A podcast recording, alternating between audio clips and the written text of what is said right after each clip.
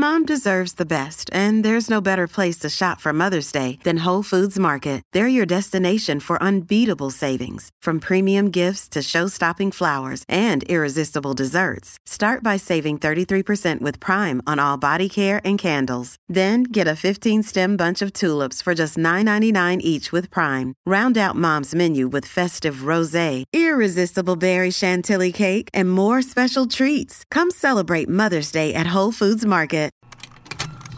Contained herein are the heresies of Radolf Burntwine, erstwhile monk turned traveling medical investigator. Join me as I uncover the blasphemous truth of a plague ridden world that ours is not a loving God, and we are not its favored children. The Heresies of Radolf Burntwine, coming January 2nd, wherever podcasts are available. Hi, I'm Keegan. And I'm Madigan. And you're listening to Your Angry Neighborhood Feminist. This is a podcast where we explore the world through our own personal feminist perspectives. And this week we're talking about male airline pilots. we were just saying how when we were doing the prep for this episode and we put it into Google, that that's what came up for Madigan. And for me, it was all like articles about the differences between men and women's fight or flight response. Which is fascinating. Yeah. I would love to know about that. I'm sure with men, a lot of times it's fight, and women, it's like flight or freeze, probably. Yeah, I didn't open any of them Because you're I'm like, this, isn't relevant to me. Isn't what I'm here for. Yeah, I got a lot of like male airline attendants and male pilots, and I was like, this is not what I wanted. But this week we are talking about a phenomenon called male flight, which Keegan brought to my attention recently through a series of TikTok videos. Yes. That she sent me. Yeah, which I will definitely talk about later, and I will give her credit where Yeah. it's due because I feel like she brought this phenomenon to a lot of people's attention. Even Yeah. though it is something that they've been talking about in like academic journals for a while, because I found quite a few of those, but they were behind paywalls.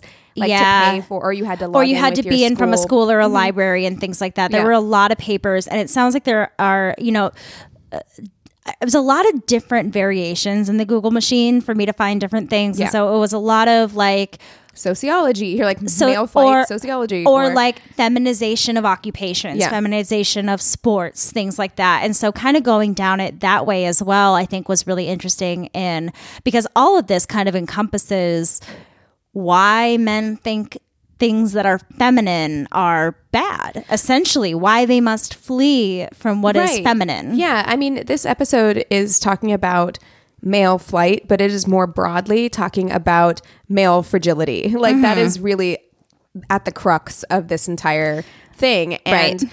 let's talk a little bit about the term. So Male flight is derived from the term white flight, which is the departure of whites from places such as urban neighborhoods or schools, increasingly or predominantly populated by minorities. So, minorities moving into a space and then white people fleeing away from that space. And so, Right. this term is derived from that term. So, male flight is the phenomenon in which, as an activity, occupation, or product, is increasingly associated with women, men leave. Yes. and like you said, I'd first heard about this phenomenon on TikTok when a user by the handle of Ali underscore 202 underscore had a video on the subject that went viral.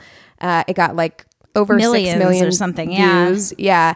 And she has lots of other really great videos on feminism and stuff. So if you're interested, please go check her out. Definitely want to give her all the credit for bringing this to our attention. yeah. In her video, she talks about how cheerleading used to be an almost completely male sport, secretaries used to be men, and things like makeup, wigs, and high heels were also created for men. And it wasn't until women started making their way into the space that we saw the number of men in that space decrease, which was an, a fascinating concept to me, right? Right. So, veterinarians, for instance, used to be all men, but you may have noticed lately that there are a lot more women on the scene. I mean, my vet is a woman. Mine's a man. But whatever. Just putting it out there. Uh, Breaking the stereotype. but that's because as soon as women started showing up, dudes kind of dipped. So there was this uh, report from the National Library of Medicine that said that in the United States and Canada, women constitute approximately 80% of the veterinary college student population.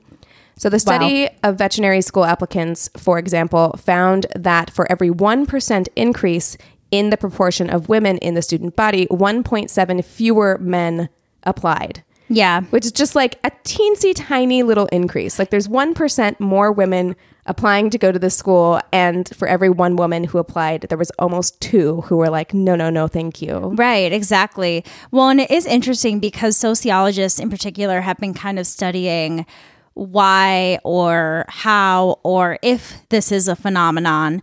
And there have been many different studies. And one that I was reading about was where one man, one woman would be told um, descriptors of like the opposite of their sex. So, like a man would be told that he was feminine and a woman would be told that they were masculine. And in this study, when women were described as masculine, you know, they would maybe be a little bit like confused or whatever, but there was no sort of like real negative response to that. It was just kind of like took it as it was. But for men who were described as feminine, they would have a much more heated response. And I actually found the findings in this study to be kind of interesting. I think this was from like the 80s or 90s. Um, these men also expressed more support for war, homophobic attitudes, and an interest in purchasing an SUV. Yeah, I read that same thing. I was like, from- so manly. I, I put in par- parentheticals. That last bit is just kind of funny, and I just wrote in parentheticals, so manly. and that's from the University of Chicago Press Journals. So, like you said, while men seem to take affront to anything that is female dominated, women don't feel the same way. You know, there were lots of names was an example of male flight, right? Like I names like- actually have like a list of a few names because I feel like those would kind of be surprising to people. But yeah, there are names like Ashley, Carol, Vivian, Yeah. Doris, Mackenzie, you know, all these names Madison, that Lindsay. that mm-hmm. we consider to be female names that once, you know, upon a time, they were predominantly male, but then mm-hmm. once, you know, unisex names and things like that came into popularity, more men stopped having those names. Right. It's very interesting how that swings. Where a unisex name, you almost always think of a unisex name as being More of a boy's name for a girl. yes, Yeah. and not the other way around. Like Keegan, for instance, is a boy's name. Like, Right. Whenever I Quote, was unquote. born, it was in yes. It's Even though the only other Keegan I've ever known is a girl, my cousin, which I is know wild. a boy Keegan. I do know one boy. Did he go to our school? no. Okay, because I knew a boy Keegan that went to our school that was interesting. Um, but also yes, it is stupid to gender names. Like that is a dumb thing, Right. You know, we're we're not saying it's not, but it is a useful historically, you know. example for this episode. And Yeah. whenever I was a kid, I mean, Keegan is a traditionally historically male name, Right. masculine name, and now it is in the unisex portion of the baby book. Well, and that's because girls having masculine traits is like something for a father to be proud of. It's something for girls to feel proud of because they're not like the other girls. They're tougher, Exactly. they're stronger, they're better, and they're more like their male counterparts. And it's this weird thing, which is why, like, I feel like a lot of young girls, when they're called tomboys and things like that, it almost is like being you wear that with a badge of honor in a way Yes, because women can carry that with a sense of pride because the patriarchy has told us that the closer you are to the you know same existence as men the more equal you are. So that's why i can understand why a woman being called masculine wouldn't really be Exactly. offensive So this is called androcentrism. Yes. And that is the propensity to center society around men and men's needs, priorities, and values, and to relegate women to the periphery. So androcentrism also positions men as the gender neutral standard while marking women as gender specific. which, which is why we have you know firemen policemen you know mm-hmm. a lot of the language that we use is very male centric it's all part of that same term. Yes. And so, because of this, the women are often expected to perform femininity because we can't say that throughout history women haven't been punished in one way or another for masculine traits. Of course. Um, that's true. But they are often admired and rewarded when they perform masculinity. And it's just like you said, it's very similar to that, like, not like the other girls trope. Girls who can perform well with what society considers to be male tasks, such as fixing a car,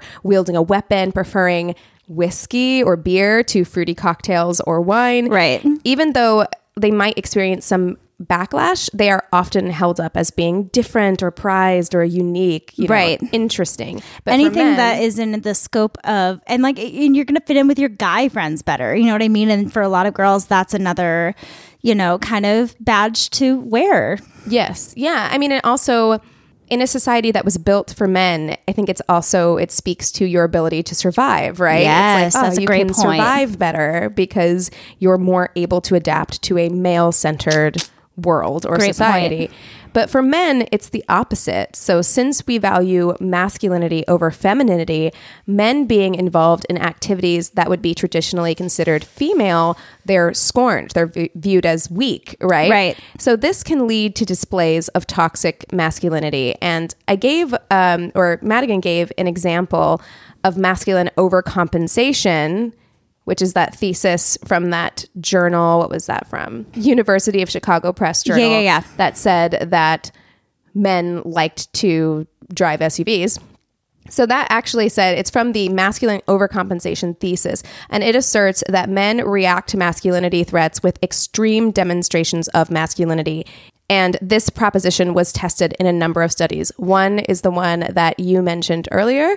And then there is another study, which was study three, that showed in a large scale survey on a diverse sample that men who reported that social changes threaten the status of men also reported more homophobic and pro dominance views, support for war, and belief in male superiority. So Yeah. anytime they felt threatened in their position as the superior, they would become more toxic and more aggressive. And so you see that kind of come into play with this male flight. It's Yeah. like they're either going Well- to fight it or they're going to leave the space altogether. Exactly. And I think that we would be remiss not to mention how much homophobia comes into play Yes, as well. yeah. And that was something that became really obvious, not so much in like the sociological studies that I was reading, but also kind of applying it to my own life, um, especially when talking about cheerleading. I did a whole, I went on the cheerleading Wikipedia page, I went into like a history of cheerleading website, mm-hmm. I took a whole bunch of notes on it just because I was very fascinated by all of that.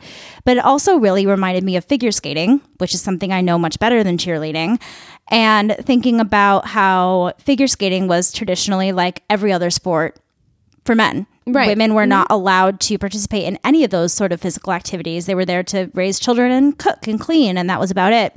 And it wasn't until a woman named Madge Syers was the first woman to compete in the male dominated sport in 1902, which opened the door for women to compete. And then since then, it slowly became more of a female dominated sport and it also became a sport which I've talked about a lot on this show that is incredibly homophobic Yeah. Yeah. even though the sport has been given this very feminine stamp and it's something that i Well, because of, yeah. exactly and it's something that i really witnessed when i was younger for any skating fans out there if you remember the rivalry between johnny weir and evan lysacek so a lot of us know uh, johnny weir because he's the He's announcer now Very prominent within that community. Yeah. yeah, exactly. And he is very out loud and proud, but he didn't actually come out until after he quit skating.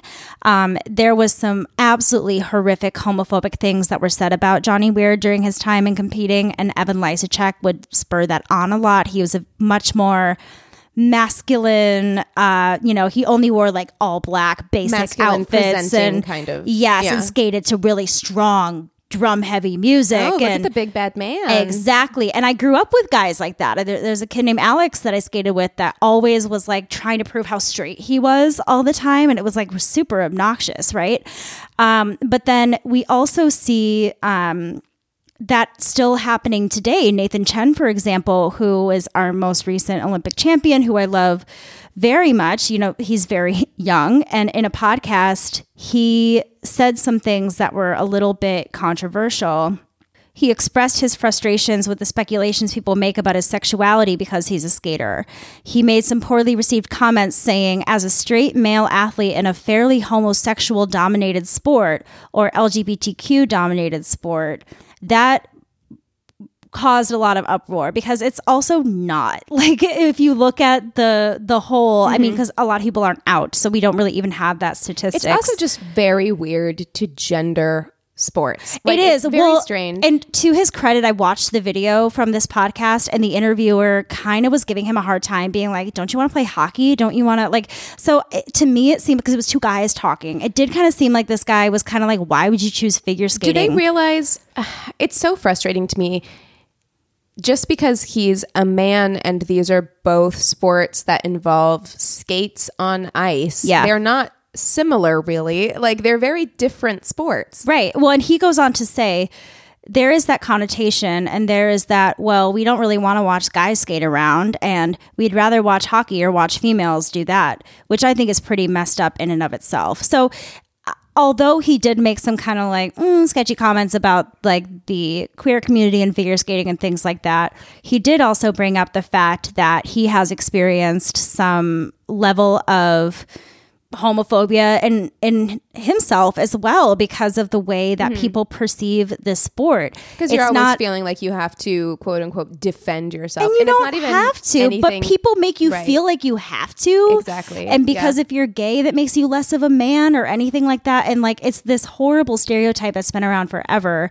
And the fact that, you know, we see it continuing to this day in sports. I mean, Adam Rippon in 2016 um, was in big trouble for wearing this like little tiny mesh top Yeah, I remember. and there are like all of these really uh, particular rules like men still can't wear tights they have to wear pants and up until recently like up until my last year of skating i'm pretty sure women couldn't wear pants What are you so scared of? Like these people who make these rules, I'm like, what do you think is going to happen to this- you if you see a man in tights? well Like, it is this old white run sport just like all of them are that are so focused on their image that they're actually ruining their fucking image because they're focused on it so much. And I think a lot of that is very similar when you look at things like cheerleading and Yes. you look at men that are in cheerleading. And then I also know some men that play volleyball. Yeah. And how men are treated that enjoy playing volleyball. especially like beach volleyball and things like that. Yeah. yeah. But um, cheerleading is a big one, a big one. I mean, having been a, cheer- a cheerleader when Bring It On was a big deal, or right after Bring It On I've was still a big never deal. seen that movie. First of all, look. It's got issues, of course, because of the year it came out. But for me, it's very nostalgic. It's very nostalgic for me.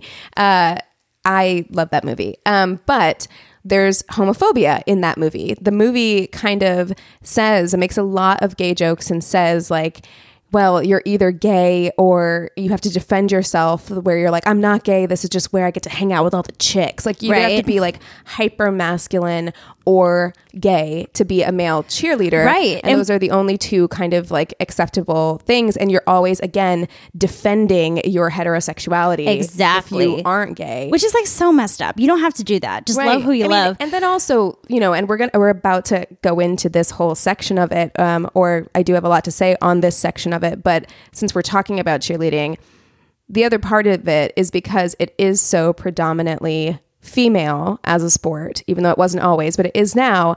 The way people diminish cheerleading as not a sport, Yeah. or diminish which the amount, would not happen if men were still right prominent Because in the sport. It is so physically taxing. Yeah. Uh, if gymnastics is a sport, why isn't cheerleading a sport? I think Yeah. that like so in my high school, our we had two cheer teams, and there was one for like the football games, and they sucked. They just stood there and moved their arms, and they Mm-hmm. didn't really do it. Like you'd have one cartwheel in there, but then there was like our competition team where they were like gymnasts, and they would do crazy tricks and routines, and like obviously it takes a lot of talent and skill and endurance and all of these things. Right. You Yeah. can't look at that. I mean, if you've watched Cheer on Netflix, you see that it takes the same energy as any other sport would. But it is still a debate that people have constantly, and people will give well, and that's what's so that. wild because you know we talked about it. Just reminds me a little bit of talking about mental health last week and how I feel like you know back in ancient times we had a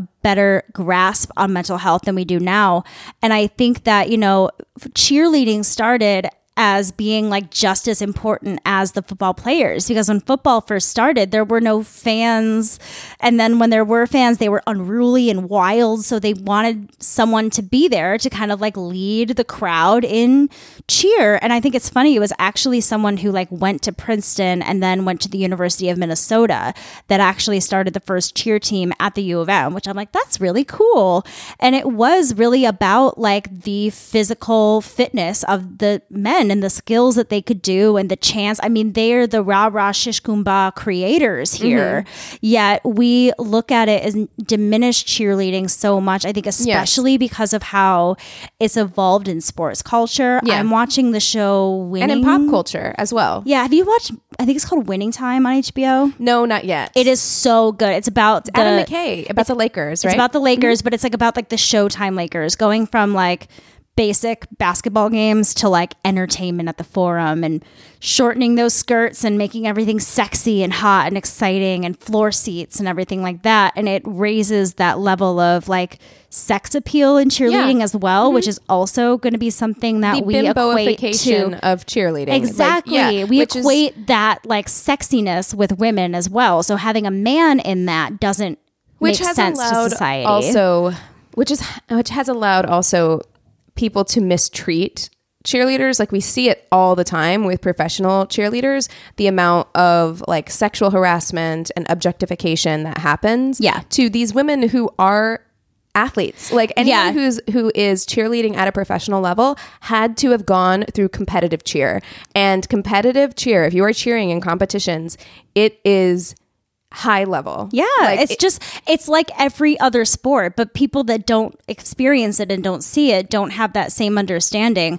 And I mean, that's a whole other fem- part side of female dominated sports that's so fucked up. I mean, the the I'm gonna say the costumes, the uniforms for the be- beach volleyball players. Oh, yeah, yeah. The amount of harassment I got from grown men wearing skirts growing up skating, for dancers, for people who are used to maybe showing their bodies a little bit more and they're comfortable with that, how they're treated when they're out in the world because yeah. of it. That's totally not what we're talking about, but I think it all kind of goes yeah, I mean, into the same umbrella where femininity is just so weaponized. Yeah, uh, yes. And so before we go into talking about that a little bit more and about how people tend to lose respect for these jobs that become quote unquote feminized or these um, sports or whatever else it is, let's take a really quick break and we will be right back.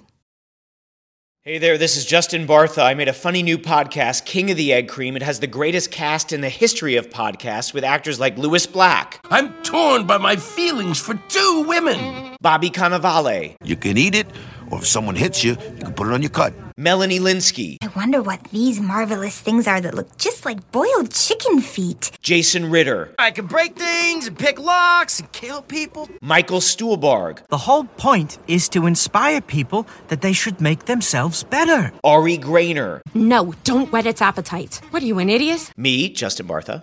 That's not just any egg cream, that's a Lemke's special. And all narrated by the hilarious Richard Kind. This is the story of Harry Dalowitz and how he rose from nothing to become New York's King of the Egg Cream. So if you like funny true stories, come listen to King of the Egg Cream, available wherever you get your podcasts.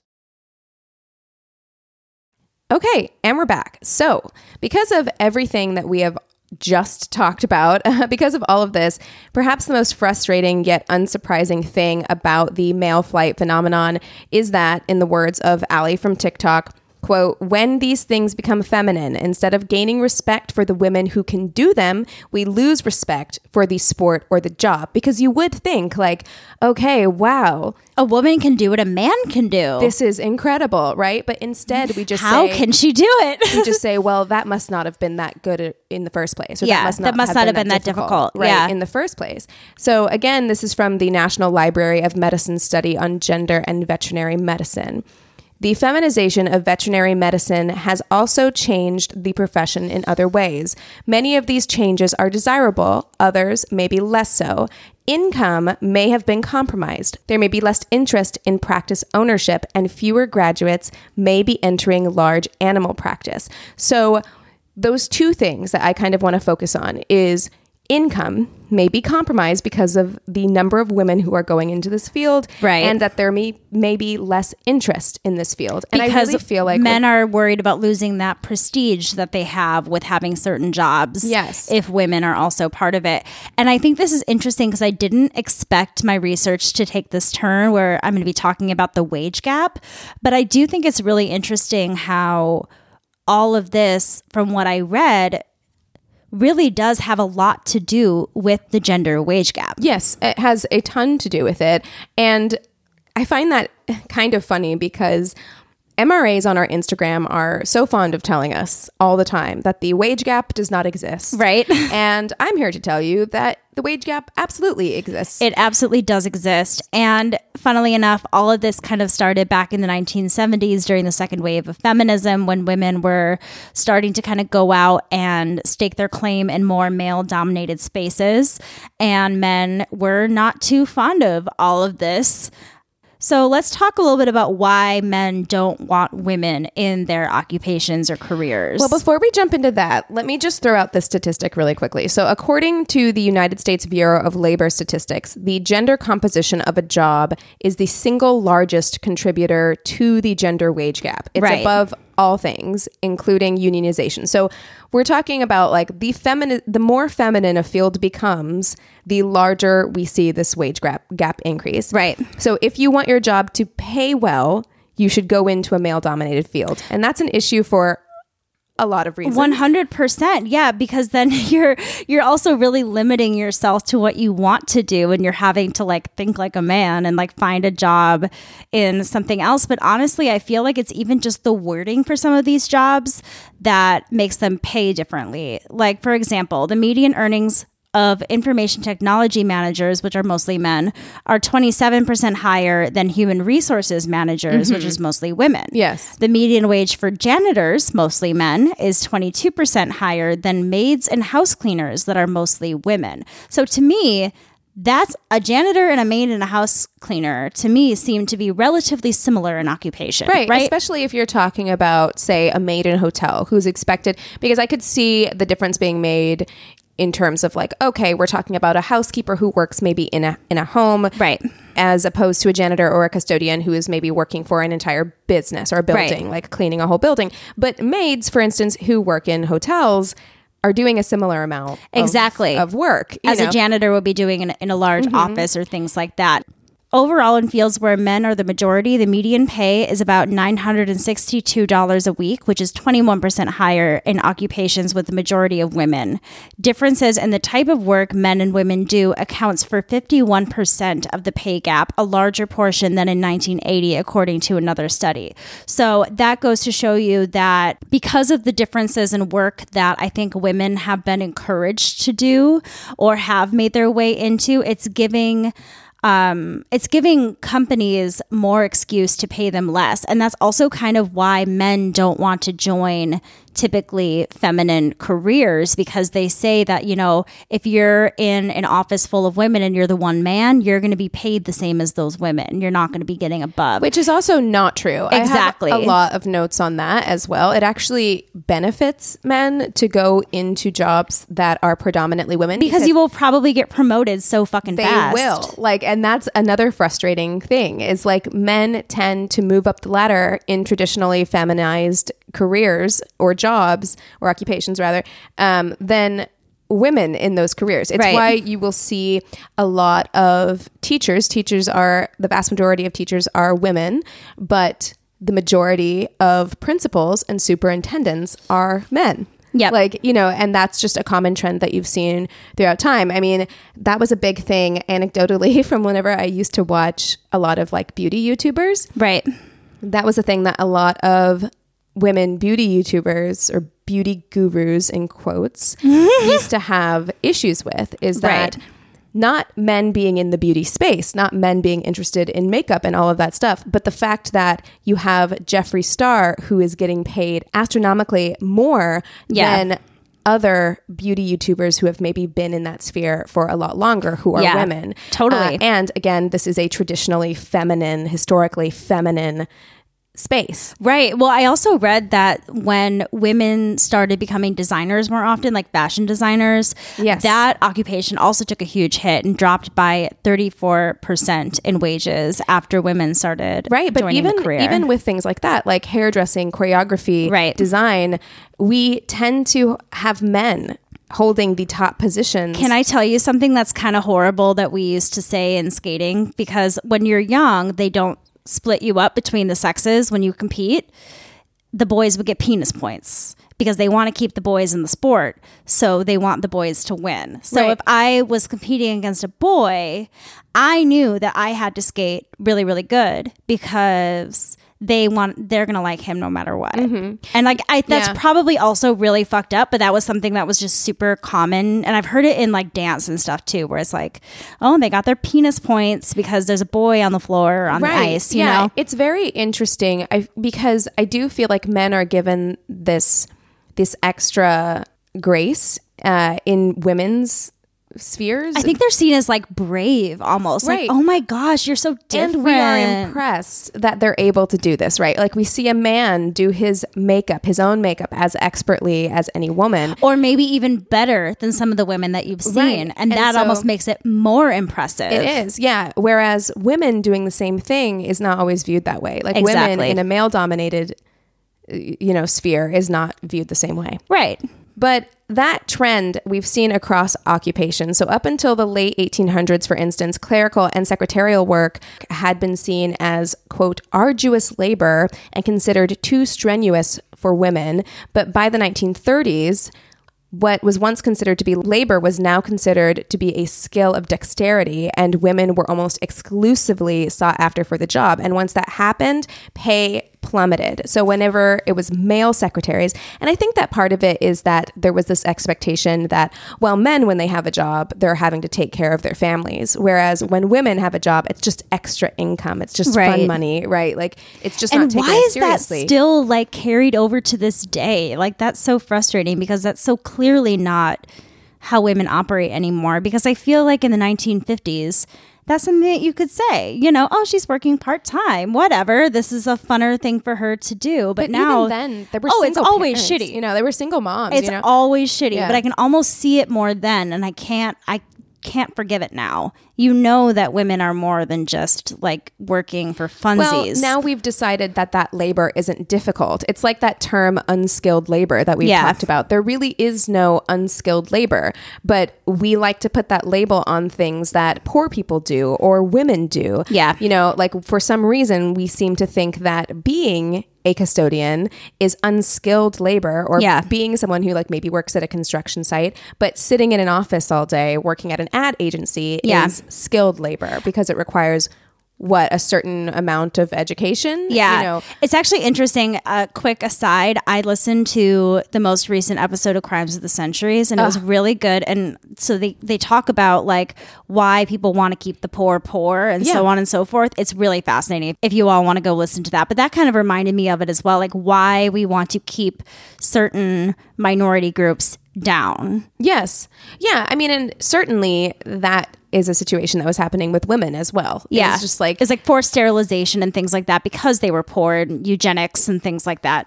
yes All yeah. the shittiness. Yeah, but even in this, right? Like, so uh, I was listening to a You're Wrong About episode, which if you don't listen to You're Wrong About, it's great. I really enjoy it. But they were talking about urban legends.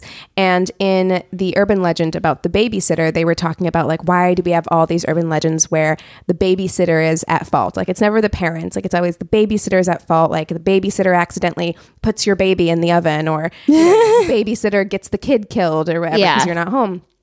And one theory was that there was all this angst towards babysitters because the prevalence of babysitters allowed women to leave the house and seek jobs outside of the home because Oh, there was so someone was at home to watch their children. almost like a scary story to keep women from leaving their children at home Yes. with other people. Yes. And saying, we need you there. Without you, your baby's going to die. right. Yeah. There was all of this. And maybe that was subconscious, but there was all I mean, totally, but that's what it sounds like, you Mhm. know? And I feel like not only did they pay women less or did they start to pay women less when more women went into these fields, also probably something that we're not even talking about is that the expectation that women they were like, well, I didn't have a job before, so I have a job now. It's cool that it pays me a quarter an hour. I'm not gonna, Yeah. I'm not going to fight for more money. Right, of course. And I think that for a, a long time, you know, talking about how women started getting involved in the workforce in the first place and the different reasons why women started getting, you know, jobs and careers of their own when they were really told to go against that. I think that that kind of explains a lot of it as well. Yes. So all of this makes it very clear that it is not that we value the work that is being done less, we just value the type of worker less. Of course. And when women dominate in a field, we just tend to lose respect for that field completely. The value that we assign professions are largely arbitrary and they're tied up in patriarchy and male fragility more than anything else. Totally. That's what I came out of my research on this topic. Yeah. You know, came out of it with. But it all presents like a really interesting question, which is that as women tend to move into more fields, right? Like even though there are lots of hurdles, even though things are much more difficult, there's not a field you can't enter into now, right? Right. Like if you want to enter into a field, you can do that. And so, Well, and one that- of the things that I was reading too is like now women are more educated than men. They Yes, have exactly. almost as much work experience. Mhm. There are so many reasons why women are feeling empowered to be part of any occupation that they want. Yeah, women are significantly more likely to complete college than men are. So, what happens when employers have no choice but to start hiring women in greater numbers to previously male dominated fields? Like, will the value of those jobs continue to go down, like as has been the trend, or will they be forced to value men and women in the same measure? I don't know. I think they're going to have to. Like, that's kind of how I mean, feels. eventually, yeah. I mean, I'm and I'm hoping that it won't just be because they'll have to, but because we will have made the strides needed in order for that to become possible. Yeah, I mean, you know, we have to keep talking about it. I have thought about like what are some examples of male flight in modern times because a lot of these examples feel very old. They feel very dated, right? Yeah. Like you talk about flight attendants was a big one um, where that was another one where the pay went significantly down. Uh, and I've seen a lot of people having that conversation about video games. That that was why there was such a strong reaction to like Gamergate and trying to force women out of that sphere, out of this kind of like nerdy sphere. Like that's kind of the next frontier, right? Yeah, like, yeah. Let women enter into the jock sphere and the science sphere, and like let us have our D and D and video games. Yeah. like you know, to ourselves. No girls allowed. Right, but it has become a progressively more feminized, for lack of a better word, environment. Right. Gaming. Yeah. and I mean, if you're if we're really gonna pull far far back on this, I mean, I think it just goes to show you too just how damaging any sort of gender norms and gender expectations are on us as people. And we've had many different discussions on the podcast throughout the years about different examples of this, whether it be, you know, like names that we discussed or, you know, the colors blue and pink. You know, Mhm. it used to be that blue was a feminine color because of the Virgin Mary, and pink is a lighter tone of red, which was supposed to be more masculine, Mhm. obviously. Um, and that eventually switched, like during World War II and all that kind of stuff. So it is interesting to kind of look back on how gender as a whole and needing to keep us in this binary and this hierarchy is damaging. And I'm hoping that not only will there be improvements made when it comes to the gender wage gap between men and women, but also opening the door to other identities and other people who are probably at a greater disadvantage than cisgendered women are as well.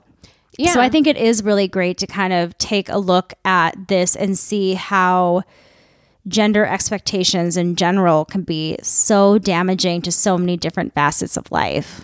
Yeah, I think that this is also a really good example of the ripple effect, Mhm. right? Because I think that you could look at this and you could say, eh, that's not really that big a deal. You know, like, ugh, men just don't want to be cheerleaders anymore, right? Like, what's the big deal? Yeah, what's the harm? What's the harm? And I think if you look more closely at it and you look at why that is societally, why that is, what that says about what we think about women um, and how we treat women, and see that it ripples down into what we pay women, what we think women are worth, and how we treat women. Yeah, yeah. That I think um, examining it more closely is important to do. I think It it's is. important to take a close look at it. So I'm hoping that this phenomenon, this concept becomes something more widely researched and discussed, especially because we did have a little bit, at least I felt like I had a harder time finding articles Yes. of Oh, what yeah. I wanted. You know what I mean? Of like the things that I was looking for.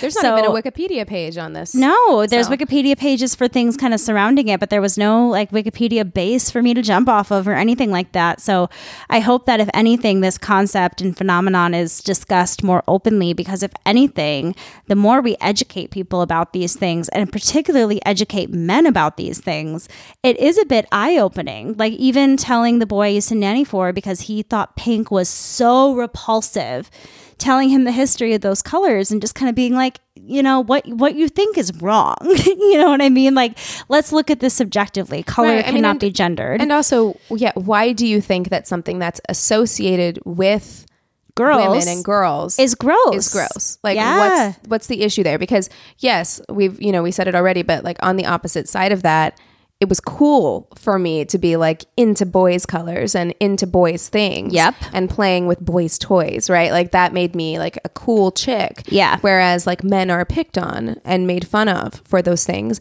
And I do think that we are moving more and more away from gender being this binary, right? Of just like one or the other. And so maybe these conversations will become fewer and further between when we stop. or just much more nuanced too Mhm. i think that just in intersectionality in general the more we open the conversation up the more chances there are for everybody to be helped along the way. You know what i mean? I think it's all about opening our eyes to other people's experiences as well Yeah. to help get to where we want to go. It would be really nice for people to be able to just kind of be people and to say like you know regardless of the biological sex of whatever child i have i just really like the name brittany and i'm gonna name this baby brittany and it not be this like you want to name a kid brittany i didn't know that about you i actually really do not want to name a kid brittany but i was I was like, wait, what? I've never heard this before. not against Britney's. Oh my at all, God, that's but, so funny. Um, just because it, it Britney is another one that was a Yeah. considered to be a boy's name. I know? actually was really fascinated by the different names. Did you know that Margaret was originally a boy's that name? I did not know. I did not know Margaret or Carol. Yeah. Okay. So I'm gonna I'm gonna end with some interesting um, boy turned girl name facts here. So Ashley fell off the male charts in 1995. Carol fell off the charts after the 1920s, but it was actually very popular for boys in the 1920s. Carol. You know what? Now that you say that, I'm like, God, that I feel like maybe there's an author or somebody. There are some like famous people thrown in here that I mentioned. So like for Vivian, that dropped off the male charts in 1934. But there is a heavy metal guitarist named Vivian Campbell and an educator slash activist by the name of Vivian Wilson Henderson. And they are both male Vivs. Doris was prominent in boys until the 1920s as well. Hillary fell off the male charts in 1932. There are famous male Hillarys, including philosopher Hilary Whitehall Putnam, which I feel like I, I've heard that name before. Mackenzie didn't fall off the Mm-hmm. male charts until 2002. Leslie, we know, you know, Leslie Odom Jr. There Yes, are some yeah. other Mm-hmm. Leslies I feel like that we have heard of that are men, but it did fall off the male charts in 1998. Did you know that Bob Hope's real name was Leslie? I did not. I didn't know that either. That's his real first name. Well, and we have good old Lindsey Graham. And there's also U.S. President Leslie Lynch King Jr. Who is that? I have no idea. Gerald Ford. What? That's Gerald Ford's real name, Leslie Lynch King Jr. Whoa. Right? I feel like you must have told me that because we talked about We him. talked about him, so I'm like, I must have known this before, but I, it did not register. Um, but then I already mentioned Margaret, so I'm going to mention Joyce. That fell off in 1947, and there was a novelist by the name of Joyce Cary that was a male. So Doesn't it make you feel a little silly?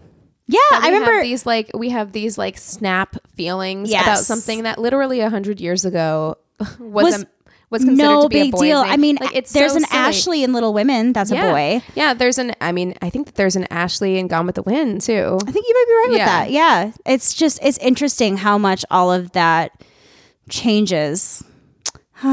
well, that's all I've got in my notes. Do you have anything else you want to add? That is all I have in my notes too. So this was a bit of a shorter episode, but like we said, there was not a lot of like hard evidence Research, research things to be things discussed. that we could find on this topic, but that kind of made me want to talk about it more because I was like, I feel like maybe this is something that a lot of people don't know about or don't think about. And Exactly. it does have repercussions. You and I think it's a really great way for us to kind of close off our Women's History Month because Mhm. it's kind of one final thing that I feel like is uh, something that all women can relate to in some way, shape, or form that we've you know gone through in our lives. So Yeah. I hope that you all enjoyed another Women's History Month. If there's any merch that you want to check out, you can go to the link in our bio on our Instagram or go to the link in the show notes wherever you're listening. We have a Facebook business and group page. You can rate and review us on the business page and chat with the other listeners on the group page. Last but certainly not least, the best way you can support Keegan and I is by leaving us a positive five star review on Apple Podcasts. It truly does mean so much to us and it really does help. All right, that's all we got for you today. With all that being said, we encourage you to, To rage rage on. Bye bye. Sometimes investigative podcasts tell stories that seem almost too weird to be true. So, just how wild can a fiction podcast following that same format get? You can find out on Conference Call, a Paradiso Media production presented by Realm. Conference Call follows journalist Charlotte Dunn as she uncovers the story of two entrepreneurs, the Toad Bros. Pieced together from the hilariously cringeworthy phone calls within their company, Charlotte details the incompetence, fraud, and betrayal of this eccentric pair and their unwitting partner who was just looking for her big break in Silicon Valley. Starring Elizabeth Henstridge, Jeff Ward, Gregory Stees, and Emma Roberts, and featuring guests like Karen Gillan, Beck Bennett, Demi Adejuyigbe, and many more. Conference Call blends the workplace weirdness of The Office with the cadence of a true crime podcast. Be sure to listen and subscribe to Conference Call wherever you get your podcasts or learn more at realm.fm.